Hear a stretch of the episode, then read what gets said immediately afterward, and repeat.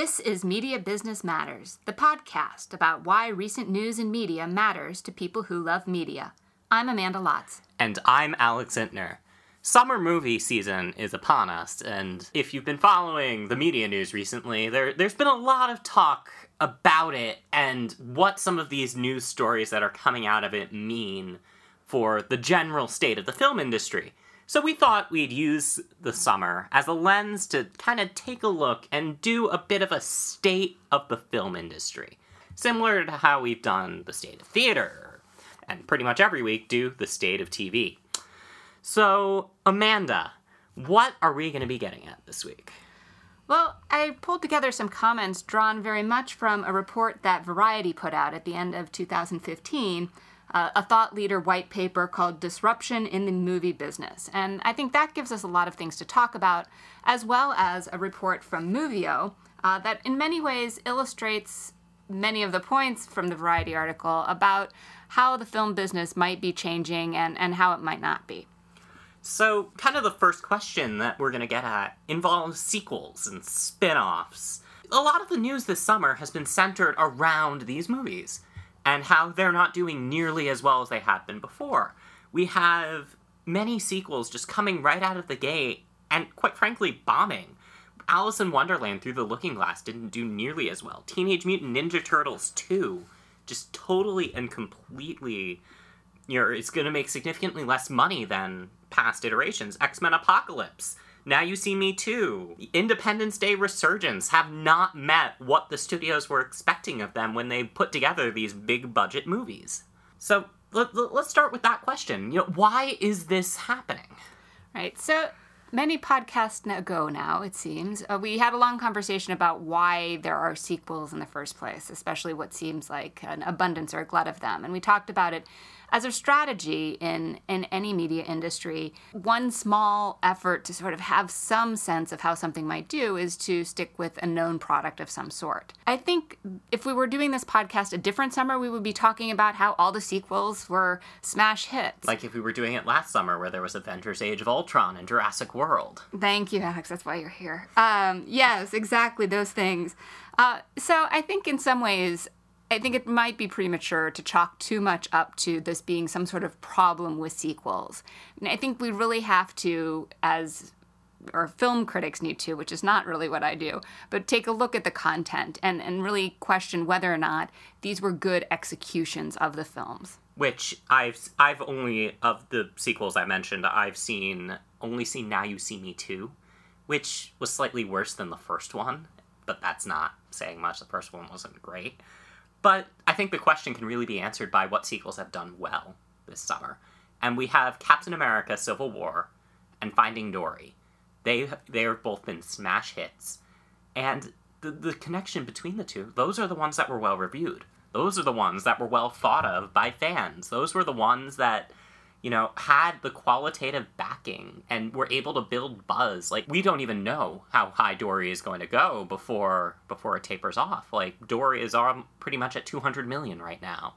So it, it really does seem to be a question of the sequels that are breaking through are the ones that are doing well creatively and had a real creative reason to exist. Right. And I, so I think that's an important thing to, to keep in mind. And, and so certainly going with a known property that that's a tool it's a strategy for guessing what the box office might support. But if you if you pick the wrong one if you pick a story that nobody really wants to see extended uh, or nobody wants to revisit and or you don't do it well then it's by no means a bulletproof strategy Right. I mean, with Alice Through the Looking Glass, it was wait they waited six years between making the two movies, and there just didn't seem to be any interest from even fans of the first one. That first movie made over three hundred million domestically. This one, I'm not. I don't even think it's going to reach 150. Let maybe not even a, hundred million domestically. So I was away at a conference last week and saw a scholar who's been studying the phenomenon of spin-offs and sequels. Uh, so the whole conference was about seriality or the extension of storytelling in, in all sorts of media. And and this particular rather exhaustive research, uh, the scholar, her name's Kathleen Loock, she's from Berlin, And she's gone through and developed this enormous database going back to the beginning of film in the 1800s and keeping count of how many sequels were produced in any given year. Uh, and then indexed that against how many films were produced so that you could really sort of see Look at a percentage as a of percentage of, of overall annual production. And her findings were really interesting because they defy what I think, and what she noted, they defy what a lot of people think as far as the conventional wisdom is that we're in this moment of so many sequels. And in fact, um, in, relative to the historical data, we're not so abundant. Basically, less than 6% of the films made in the 2000s were some sort of series, spin off, a sequel, and that compares with 16% in the 1980s, the sort of day of, of Rocky and Lethal Weapon movies. Um, but uh, even in the 1940s, the percentage was as high as 19%. I, I think that's a really interesting stat. Um, I, I wonder how it would break down between big budget movies and independent films because I, I wonder if we've seen an increase in independent films in the past few decades, even more so than, say, in the 80s. And I wonder if that could have to do with the percentages being so low because you see a lot of a lot of the big budget movies coming out this summer are sequels and a lot of what you would consider to be these summer blockbusters are sequels. And that's spin-offs. that's exactly. I didn't get a chance to talk with her, but that was along the line. A question that I had was whether there was a way within her data to sort of pull apart different types of movies, because I was also remembering back to the 1980s and the many different Chucky movies, and you know some of those. I don't know if we call them B movies, um, but they, they're very different from the mainstream um, theatrical blockbuster type releases, and so it would be interesting to also have that data point of of different caliber of films. So now let's go into the state of the the disruption of the movie business, the state of film article from Variety. So what what trends did you pick up, pick up on when reading this story? Well, I think it's hard to see trends. And, and that's the thing is sort of every you could do this report and, and variety probably does it every year and, and it looks a little bit different. Now in many ways 2015 was a somewhat odd year. It was the box office was, was really dominated by just two studios disney and universal. Uh, between the two of them they had 41% of the us market share and more than a third of global grosses as well as seven of the top 10 grossing films and that was the first time that had happened in 20 years. But I think, you know, you're right on in sort of asking about trends because I think that's the bigger picture that's important because it just depends so much on what a studio's slate looks like. And that may have just been a one year anomaly and we'd Something know a like lot U- more. Universal isn't going to have a Jurassic World and a Trainwreck on or a Fast Furious Seven And some on their schedule Minions, every year, right. and some minions. Right. And so it, it certainly looks to be the case that Disney is in a, a pretty solid position given the wide range of, of intellectual property that they own. And this year, you know, they had the end of Star Wars. Um, like the end of Star, pretty much Mm-hmm. all of Star Wars' run happened in 2016. They had Zootopia, which was a massive hit. Captain America: Civil War, Finding Dory. They're they're doing pretty well. Where Universal, they haven't had quite the the punch to this year's box office. Probably the, the example that's coming to mind is Pop Star. Never Stop, Never Stopping. Great movie. Nobody went out to see it. So I think that is a, a point we'll have to look at at the end of the year, whether it sort of returns to more equilibrium across a number of studios or whether we really do see uh, certain studios that really. And we're, we're saying two different, we're saying two really contradictory things here, though. We're talking about Disney's strength being connected to all their intellectual property, although we just said that none of the sequels are working. So, Yeah, it, and it's interesting because the two sequels that we we pointed out were working were Disney, and even though Through the Looking Glass, that's also a Disney sequel that didn't do nearly as well. So the main focus of the state of the film piece, though, was looking at changes in distribution. And you know, as we've talked about in, in other forms of media, this is the the big crisis in, in just about any form of media. And so, one of the big news stories toward the end of 2015 was the emergence of this company or service called Screening Room, uh, which have we talked about that already? I, I maybe we've mentioned it, but I don't think we've devoted a whole portion like we are now to it. Right. So it's it's nothing that really exists yet. Um, it's just an idea that some that some people are investing in and some people are trying to get off the ground. Right, and it's not just some people; it's Sean Fanning of, of Napster fame, and so um, the, it's it's not just out of left field. Um, basically, the service that Screening Room is purporting to offer is day and date release of major theatrical films for $50 a screening. And at this point, we've seen a lot of coverage in the trades, the pro- a long list of producers who hate it and why they think this will be terrible. Basically, you know, ideas that come back to the importance of seeing film in the theater, the sanctity of the theatrical experience. Exhibitors also obviously hate it because they're the ones whose theaters people won't be filling up. And it, it's interesting because AMC has been rumored, AMC theaters have been rumored to be have invested in the service. Oh, I hadn't heard, read that. And, but I think in many ways, both of those groups are a bit out of touch with most of America.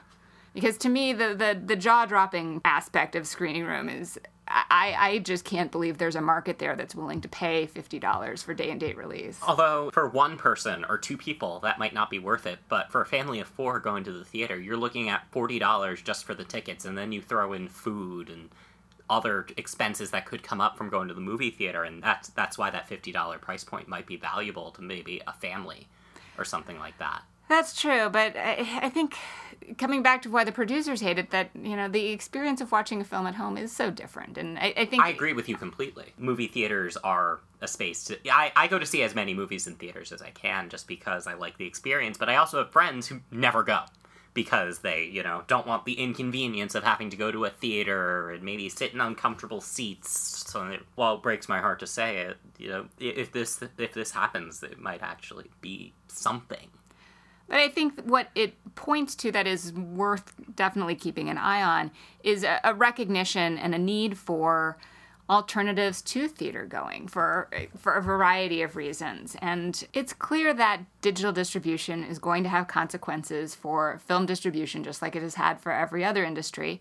And it's on the studios to to not wait too long. I have some data later in the the podcast uh, i think that reveals the fact that the industry isn't isn't sitting still but i think in when we look at this industry unlike some of the others the very different interests of the studios, who also distribute for the most part the films, and the exhibitors uh, are really the way in which those two entities, it will be difficult to come up with solutions to the situation that are going to service both of those. And we, we've had conflicts this even in the past year with certain movies like Beasts of No Nation.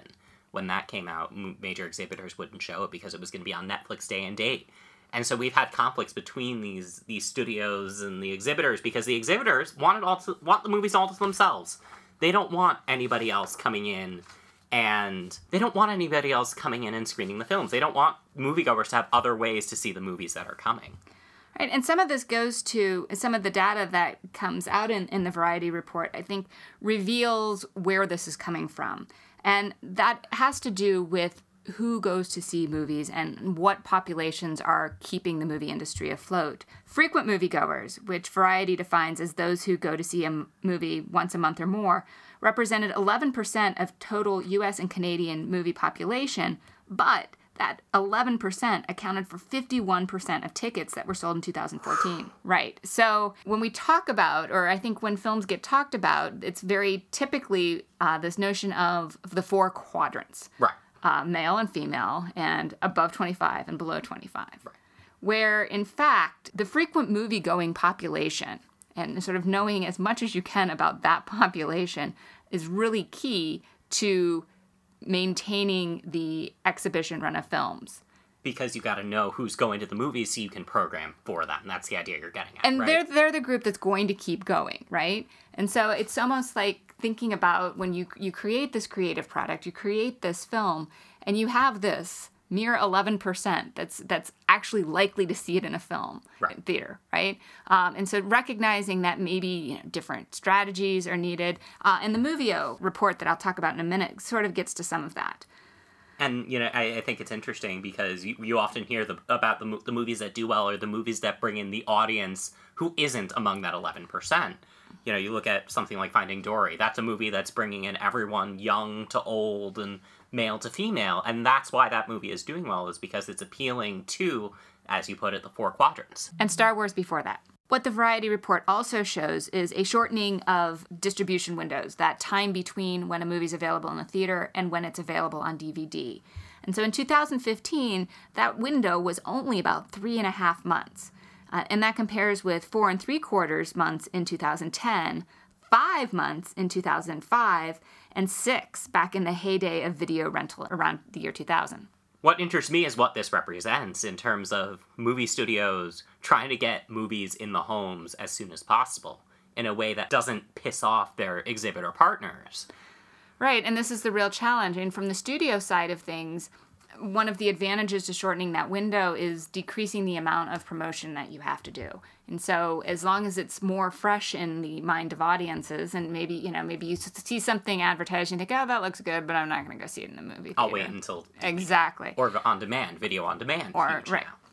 And so all of these are I think we do see evidence in something like the shift in that number that the studios are responding and they're you know they're somewhat trapped um, in terms of working with their uh, exhibitor partners that because the exhibitor partners don't like change.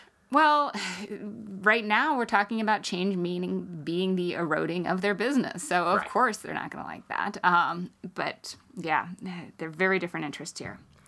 Well, let's also talk a little bit about how we, we've talked a little bit about how um, SVOD services are changing the game in movie distribution as well. Like Netflix and Amazon. I mentioned Beast of No Nation earlier and how Netflix is trying to do day and date releases with even a small amount of theaters, as many as they can. And Amazon has actually gone about it a little differently. With Chi-Raq, they put the movie out in theaters before they put it on Amazon. So they actually did give it a an abbreviated but exclusive theatrical window. Right. And so, you know, there you see the film being made available for that movie going population to consider you know, seeing the film in that kind of a context. But also this recognition that, you know, in both Amazon and Netflix, these are services that are built on creating a library. And especially in the case of these films that they're buying a fairly substantial distribution window of time. The expectation isn't necessarily that people see it all right away, but that it adds value to their library because it's there. Um, when you know maybe word of mouth eventually, you know after award season or later on, uh, or it comes up through a recommendation engine. And these are all very different ways of viewers finding content uh, that I think are important to understand how different these distribution windows are compared to the ones that we've seen being very driven by time in, in the past. Yeah, absolutely. So let, us move a bit into the Movio article um, with the study of film going patterns. So, Amanda, what trends have you noticed going into that? One of the things that the Movio study is looking at is that the phenomenon of the four quadrants that we talked about. But what they're able to do is, again, we have sort of this beginning of a use of what we might casually call big data. The way in which they were able to analyze their data, they were able to recognize that there was significant variation in audience patterns. And what they hope to do um, is sort of suggest the way in which different marketing decisions might be valuable uh, by taking that kind of information into account. So, they're looking at audience information and trying to use it in how the movies are marketed. Right. And so that's actually another final good point that came out of the variety study and sort of looking forward, um, recognizing that there are new opportunities in data mining for both the studios and the exhibitors. I Uh, mean, it's sim- isn't it pretty similar to the ideas that Netflix and Amazon get at with their recommendation engines? Somewhat. And I think it's more about knowing who the moviegoers are and then targeting the marketing more precisely. Okay. I mean, we have to remember that if 5 million is production cost, then there's often at least another 5 million of promotion cost. And Right. so, and so Like his- you, you hear, and studios only get a certain chunk of the box office. Exhibitors take usually it's half, sometimes a little bit less on a big budget film. So you hear something like Independence Day Resurgence is going to need to make 400 million worldwide to even become solvent. Right. And so right now or historically the way that films have been marketed, there's a lot of there's a lot of waste. A lot of eyeballs are purchased of people who are never going to go see a film, let alone that particular film. So what things like pre-sales and loyalty cards do is it allows the exhibitors or for the most part the exhibitors to know more about who it is that goes to see different movies and then targeting them directly. That's really interesting. I mean, you, you don't necessarily think that, you know, me, oh, having an AMC Stubs card, they're using it to track the movies I see and the movies my family sees and everything like that. And I guess that's one way to get at the idea of who's actually going to see the movies. Right. And then as well, much more targeted marketing. So Right. if you have a new kids movie coming out and you know that this particular uh, loyalty card member, you know, they they're not a frequent film goer, but they They will go see the family movies. Right. And so targeting them directly instead of, you know, trying to advertise in a bunch of TV shows maybe they'll see. Right. So basically, we're looking at using data to help eliminate some of the waste of, of marketing costs Because marketing costs are very high. are as high as the production, right? So in the Movio study, basically, they saw a pattern with Star Wars that sort of the young, freak, male-targeted, frequent moviegoers, um, they dropped off sort of after the first initial weekend. Really? Whereas other groups, female audiences, older audiences, um, they tended to go and see it later. and that's probably why it had such a long run in theaters. Right. And so instead of all of the marketing being focused on sort of treating all those quadrants as the same, what they're sort of looking at, and, and then after they saw the pattern with Star Wars, they took a look at a number of other blockbusters, um, whether they, they looked at female targeted blockbusters, male targeted blockbusters, and sort of and gender neutral ones. everybody targeted. Right, exactly. And did see the same kind of pattern. And so their their takeaway was that there there really were different strategies that the studios could take on. In the case where there's bad word of mouth and that the critics are, are pretty negative, I mean, in that case, they a studio really wants to just push the marketing as hard as they can. They just want to get that opening audience in before well, and of mouth can specifically specifically spending their money in places where young men are going to see it because they are the most likely quadrant to, To show up opening weekend. open- opening weekend, right? Um, however, if you do have a, a movie that is getting good word of mouth, good critical review, then pivoting those ad dollars, putting them in places where um, women are more likely to see them and older audiences that are still in the game to go see that movie, Hmm. um, rather than just continuing to target that one demographic. You know, I wonder looking like looking at a movie like Batman v Superman. You know, that movie was hugely front loaded in its box office gross, and I wonder if that was a trend. You know, they saw the word of mouth was getting a bit more negative, so they just pummeled people, pummeled people, pummeled people to get film goers like me. They they got me in opening weekend. I'm sorry to say, to actually go in and see that movie.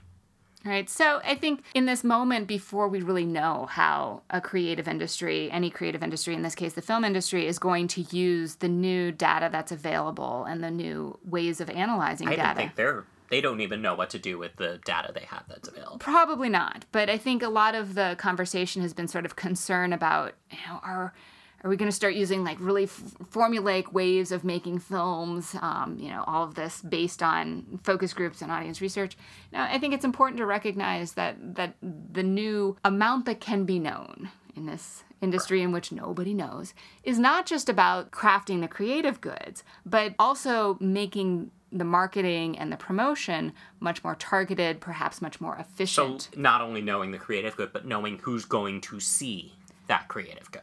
Absolutely. And certainly in an environment in, in which there are so many different forms of media competing for audience attention, know, being able to be smarter in, in reaching out and finding audiences who are actually likely to like and want to see the content as opposed to just sort of these kind of wallpaper approach to marketing, you know, that's just pushing the same thing to everyone. Now, it, it is summer, so let, let, let's talk about a little bit about the movie calendar in and of itself.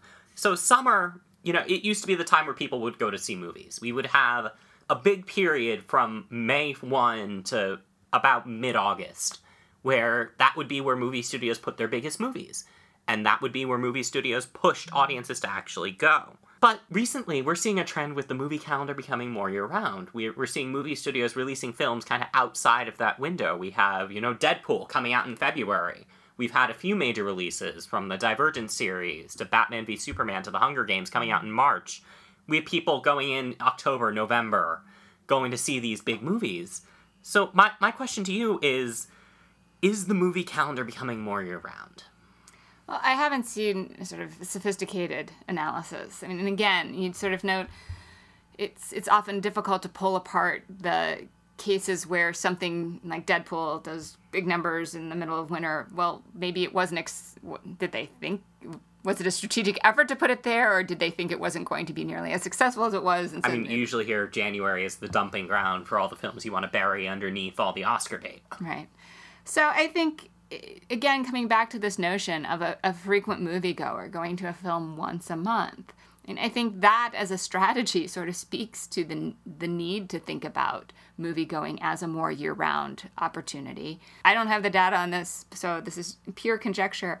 Now, the degree to which things like weather affects holiday season shopping. I think we also have to look at the way something like weather affects film going. And in my tiny little study here of uh, southeast Michigan, where we're having an uncommonly good summer so far, right? It makes sense to me that you know I've got two kids and they're not they're not all over me to go to the movie theater because the weather's great and we've They been at the go pool play outside. exactly and you know the first you know 95 degree day or you know once we start having some storms maybe we'll start to see um, some shifts. And so i think one of the things that's always difficult when you're you know armchair quarterbacking what's going on in the industry is, is certainly we see these trends when whether it's something like a strategy like sequels um, and so pulling apart the strategy from the execution. And then as well sort of looking at something like this is this summer particularly weak? Well is it summer are people's habits changing or again is it the slate of films Yeah, I, I think you're hitting. I think you hit the nail on the head right there with the ideas uh, on the movie calendar. And so that's going to wrap up our discussion of the film industry as a whole. So we're going to move into the last segment of each and every show. What are we watching this week? So, Amanda, what are you watching this week? I've been on the road. It's been busy. In other words, I haven't been watching anything, um, or at least that's what it feels like. So there are so many things that are, you know, piping up to the top of the queue. I've heard such great things about uh, the O.J. Simpson series that ESPN did. I that's on the top of my list as It, well. It's all I can do to hide from the spoilers and various other series. Spoiler alert: OJ got off. there we go. Yeah, exactly. So I don't have a good contribution, unfortunately, this week. How about you, Alex? What are you watching? I've got a couple of things I want to talk about here. Um, the first is Finding Dory, which I saw o- opening weekend. I went to the movie theater and saw it, and you know, there are some things about that movie that are just outright beautiful. Um, the movie follows Dory as she tries to find her parents and find her family. And the way that movie deals with overcoming disability and with dealing with watching Dory's parents struggle with, you know, how, uh, with the questions of, you know, how is Dory going to survive in this world when she has short term memory loss and, you know, Dory struggling with kind of her own, her own thoughts, her own fears. And just watching that really was beautiful. I mean, the movie did have some more, some deeper problems, but I think that uh, you know I think that's a nice illustration. I haven't seen the film yet, but that doesn't sound like a cheap, simple knockoff of No, Finding Nemo, no, right? not at all. And so, and again, there's been what, de- a decade. 13 years 13 between years between- I, I don't remember seeing Finding Nemo in theaters. That's how young I was. Right. So I think it's important to to not only, you know, think of Finding Dory as a sequel, but that's a sequel of a very different sort than really was the Disney strategy in a pre-Pixar day when really a straight to video sequel was was I still remember watching strategy. Cinderella 2 and The Little Mermaid 2 and Pocahontas 2. Don't worry. yeah, maybe not so many others though. So So we again, you know, all sequels are not created equally, and I think you have pointed out very nicely why this one may be performing quite well as a result. Right. And I also wanted to mention Orange is New Black Season 4. I won't go into too many spoilers because I don't want to ruin it for any of you, and Amanda hasn't seen it yet. But there are some things that this show did that were just downright beautiful. Um, there, there were moments that just floored me. What they did this year was they built something, and they just built and built, and they piled onto this massive pile of you, Chaos. good word, Amanda.